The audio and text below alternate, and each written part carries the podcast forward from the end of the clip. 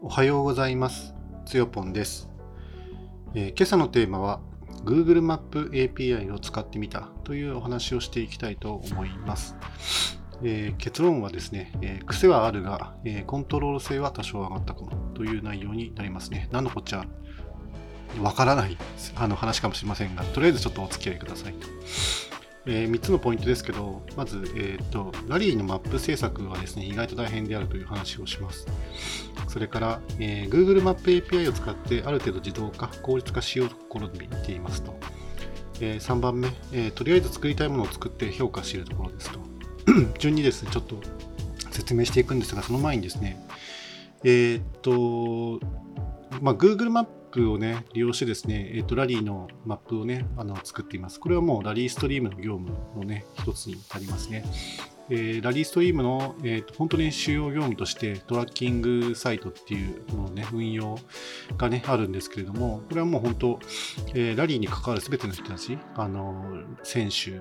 えーラリー関係者、それからオフィシャル、あと観客っていった、本当、あのとにかくラリーに関わるすべての人たちに向かってですね、あのそのトラッキングサイトというものを、ね、作っていますと。で、ここであの Google マップのようなですね、マップの上に、えーラリーのルートをですね、表示するシステムを作っていまして、で、そこでその、えっ、と、ライブでですね、えっ、と、本当にもう何秒にね、1回は必ずあの秒再描画をして、え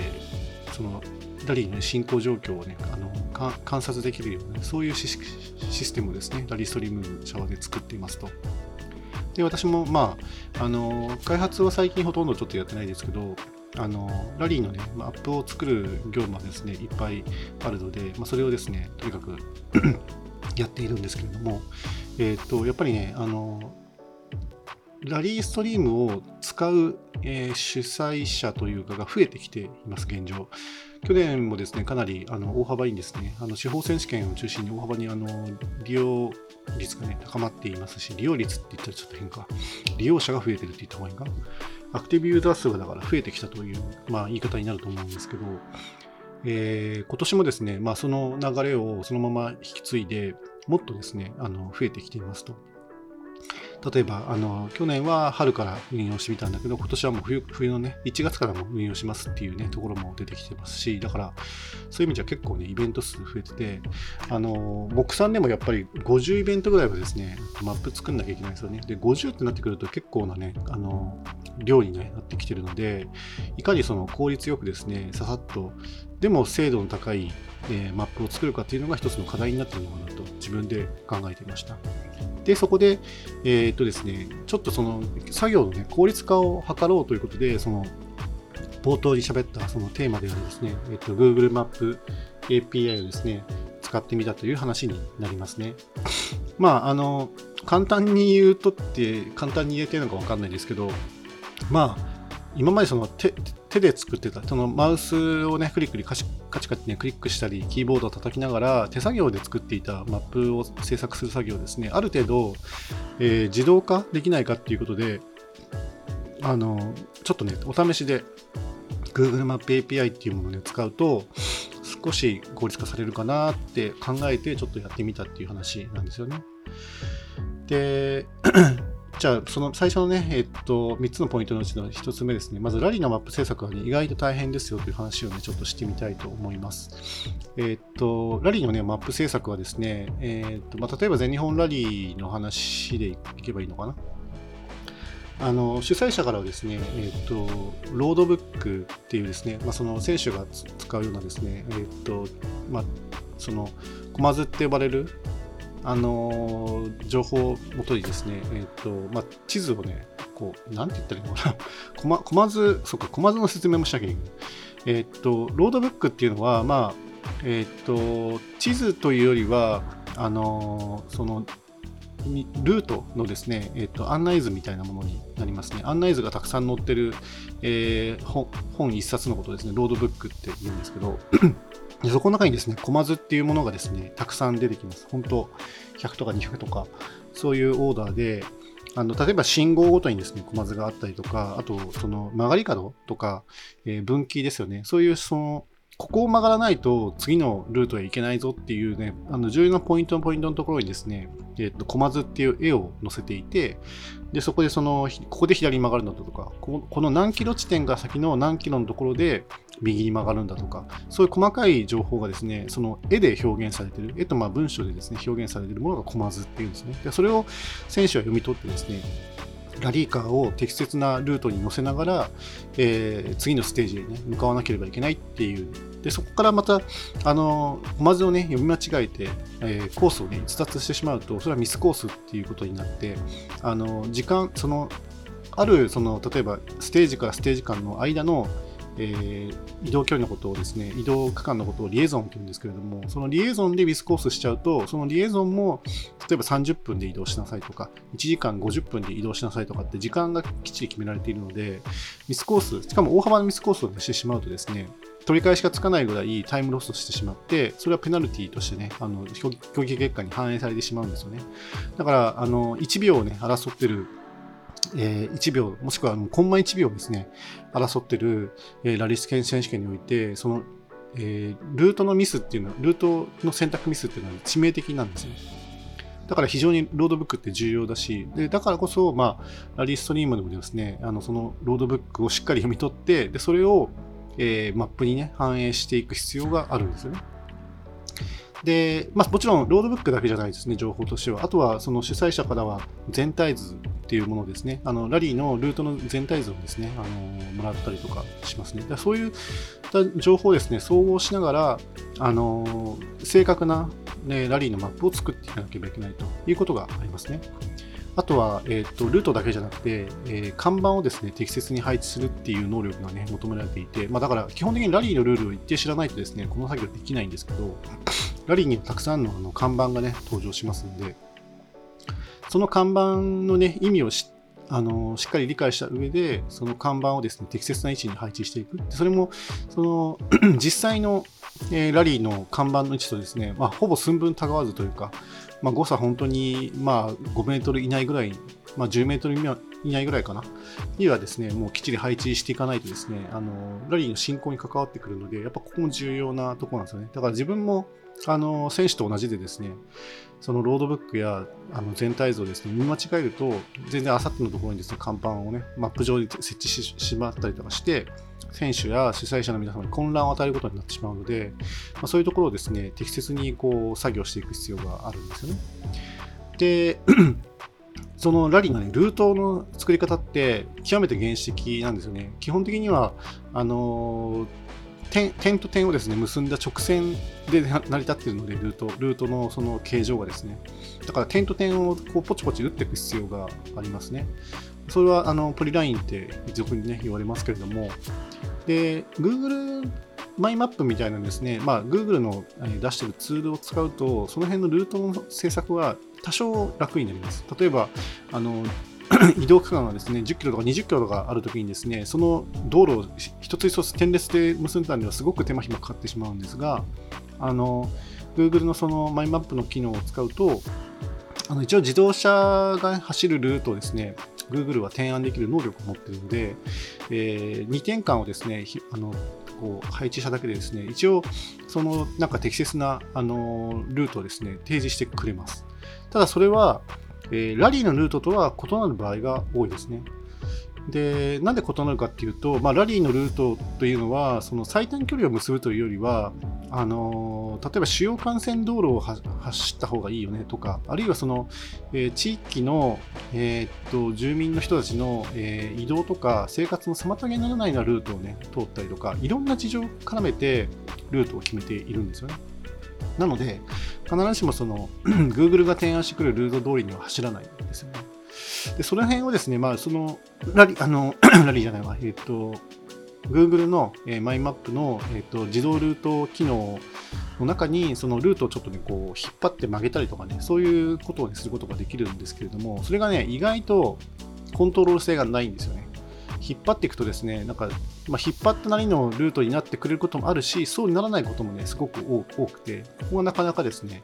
えー、その Google がその提案してくるルートと実際のに引きたいルートのですねギャップにね結構悩まされてその辺のですね手間作業がですね結構手間暇かかるんですよね。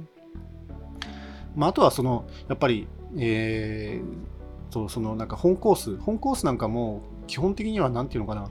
えー、道路になってる場所っていうのはあのルートを自動で、引いてくれることもあるんですけどあまりに山道で普通普通の車は入れんだよ入れんよなみたいなところってなんか Google 先生も賢く避けてくれちゃったりとかするんですよ。だけどラリーカーとしてはそこ走るんでそこあの自動で引いてくれなきゃ困ったりとかするんですけどそれがねなかなか引いてくれなかったりとかするんですよね。もうそこはでも手作業で折れ線を引いていくしかないですね。ポチポチ点を打って線を引いていくっていう作業にが必要になります。まあ、以上のようなことをですね、結構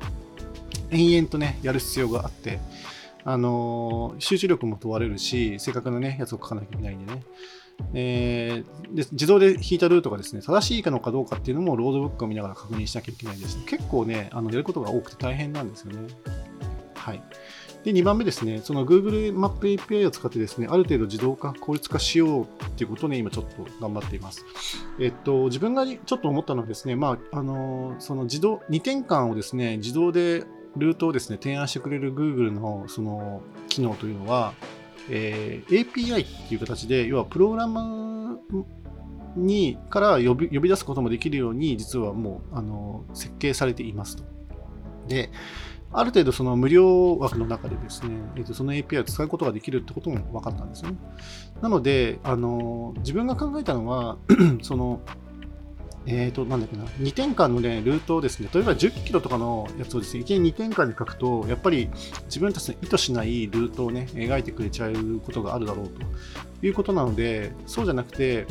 えー、Google 先生でもまあ、ほぼほぼこの道を、ね、結ぶだろうっていうような、ね、点列を、まあ、ある程度、まあ、そのマップ上でこうポチポチ打っていって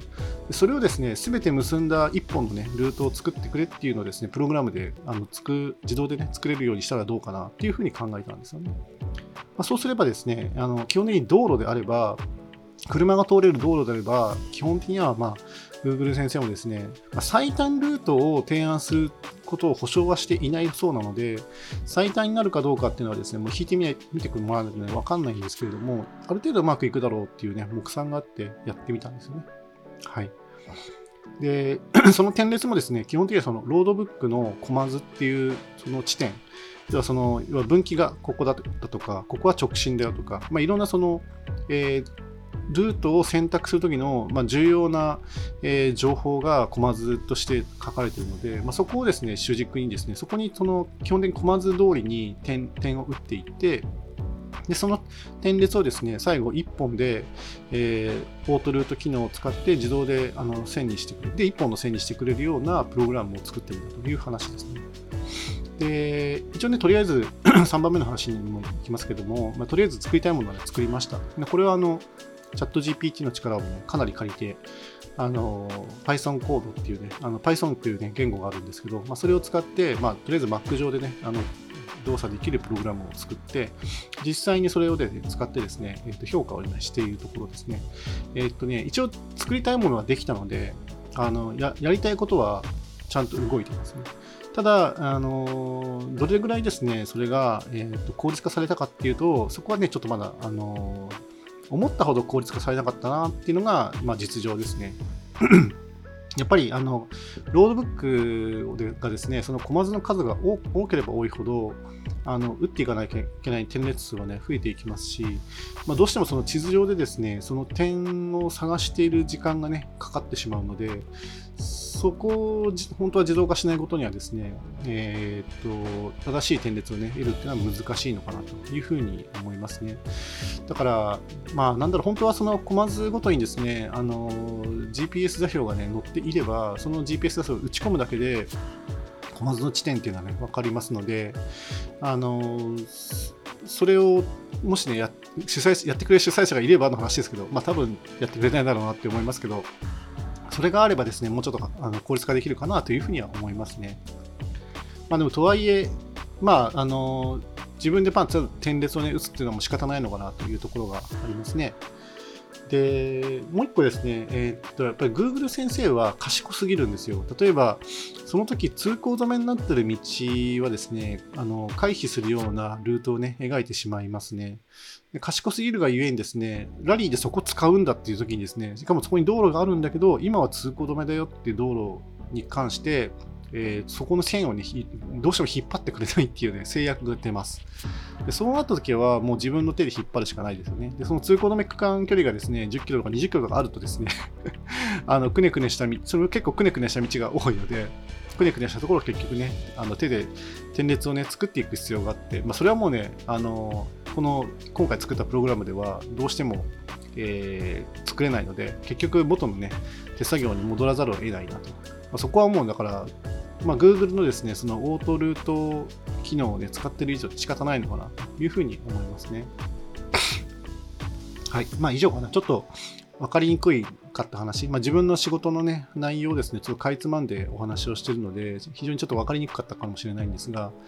まあ簡単に言うとですね、本当にあの、まあ、IT の力を使って、手作業をですね、できるだけ効率化しようとね、今躍起になっているという話ですね。まあ、将来的に展望としてはやっぱりその、コマ図をですね、まあ、GPS から読み取るんじゃなくて、そのまま、えっ、と、チャット GPT に読み込ませて、で、そのコマ図をですね、チャット GPT が理解して、えー、Google マップのですね、ある地点に点を打って、で、それをリルートするっていうことが、ね、できるようになれば、自分でそのコマ図からですね、地図を見取って点列を打つ必要がなくなっていくので、まあ、どんどん人間のね、やることはね、減っていくだろうとはね、思ってるんですけど、まあ、一方で、まだ そのコマ図を読み取って、それを、えー、マップのね、この地図のどこにそのコマ図があるのかっていうのをですね、探すっていう、まあ、そういう能力を、えー、と、チャット GPT の中にですね、例えば GPTs っていう、あのカスタム GPT みたいな、ことができるのがね、今用意されてるんですけど、まあ、そこでそのどうやってこのコマ図がこの地点のことであるというのをですね理解させるのかって非常に難しいのかなっていう気がしててなかなかその一歩はですね踏み出せないなっていうところが正直なところですね。ただその人間がやってることをですね、チャット GPT にね、教えてあげて、こうやってやるんだよっていうことをですね、手取り足取り教えてあげれば、いつかはですね、まあ、そういうことができる可能性がね、あるかなという気はしますよね。ただ、その労力をね、かけてる余裕が今ちょっとないかなという気もするので、まあ、それはちょっとね、夢、夢という話にしといて、まあ、誰かがやってくれるので、じっと待つみたいな 方が、ね、いいのかなという気がしていますね。はい。まあ、話としては以上にしたいと思います。あと雑談ですけど、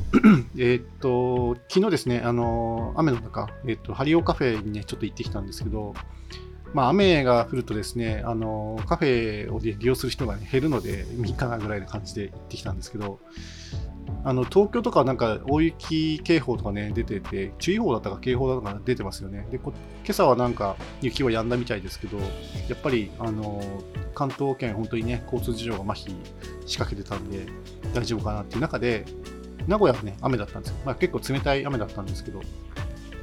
昨日ですね、そのハリオカフェでね、飲んだで、サイフォンとですね、それから、あの、シーンカップでですね、あの、ドリップで、あのね、2つのコーヒーをね、飲ませてくれて、非常にね、嬉しかったんですけど、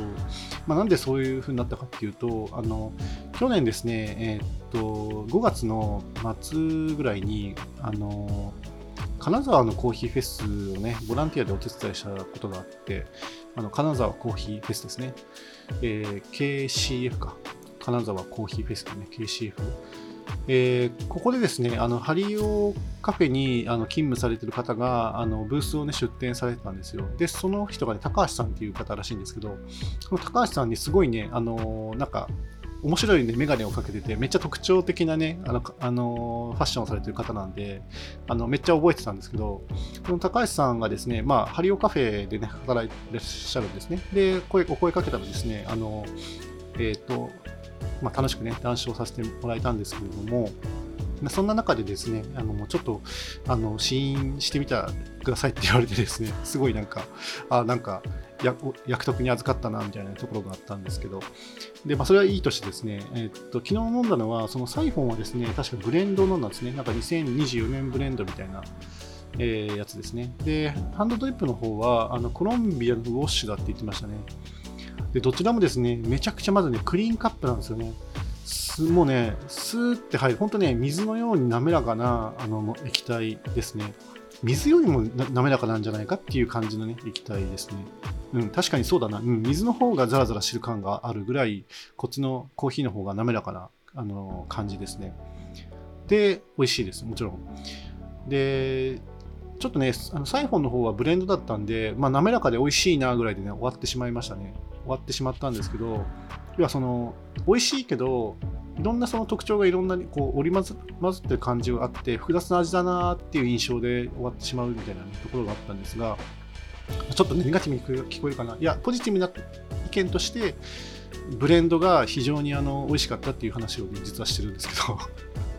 で、えーと、コロンビアのウォッシュの方はですね、これハンドドリップでいった方、これはですね、あのやっぱりシングルオリジンだと思うので、あのすごくですね特徴的な味がして、まあ、昨日は本当に柑橘系の本当オレンジみたいな、オレンジをちょっと少しね、甘みだけ残して薄めたみたいなね、そういう感じの爽やかなフレーバーですね。で、香りもそういうフレーバー、あのフレグあごめんなさいアロマね。アロマがそういうもちろんねあの柑橘系オレンジ系だし、えー、フレーバーもその、えー、なんていうかその舌で感じるね味もですね全く同じような感じ全くでもいいか。でもそれとあのこうマッチしたようなですね味がしてすごくね美味しかったですね。で翻ってその自分のね焼いた豆いや、果たしてこんなクリーンカップかなっていうのがね、正直なところで、えー、っと、クリーンカップじゃない部分をですね、どうやってそのお客さんにクリーンカップとしてね、出すかっていうのはですね、少し考えなきゃいけないなって思って、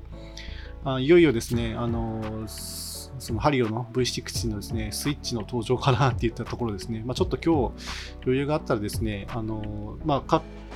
ッピングはね、してるんですけど、なんていうのかな、結局その2月10日にね、お客さんに出すときにですね、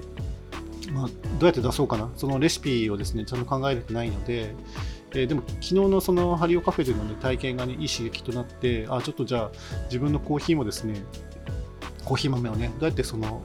より美味しくね、あの抽出するかっていうところはですね、あちょっとじゃあまあ、あのー、少し時間はかかるかもしれないけど、えー、スイッチを使ってですね、できるだけクリーンカップで提供するっていうのをちょっとね、考えてみようかなというふうに思いましたね。これもちょっとね、あのドリップのテストを、ね、してみて、どのね、えー、っと、味がね、一番あの美味しくて、味だけじゃなくてそのクリーンカップさですね、そこにちょっとね、フォーカスしてみようかなというふうに思いましたね。はい。えー、以上にしたいと思います、えー。最後まで聞いてくださってありがとうございました。それではまた。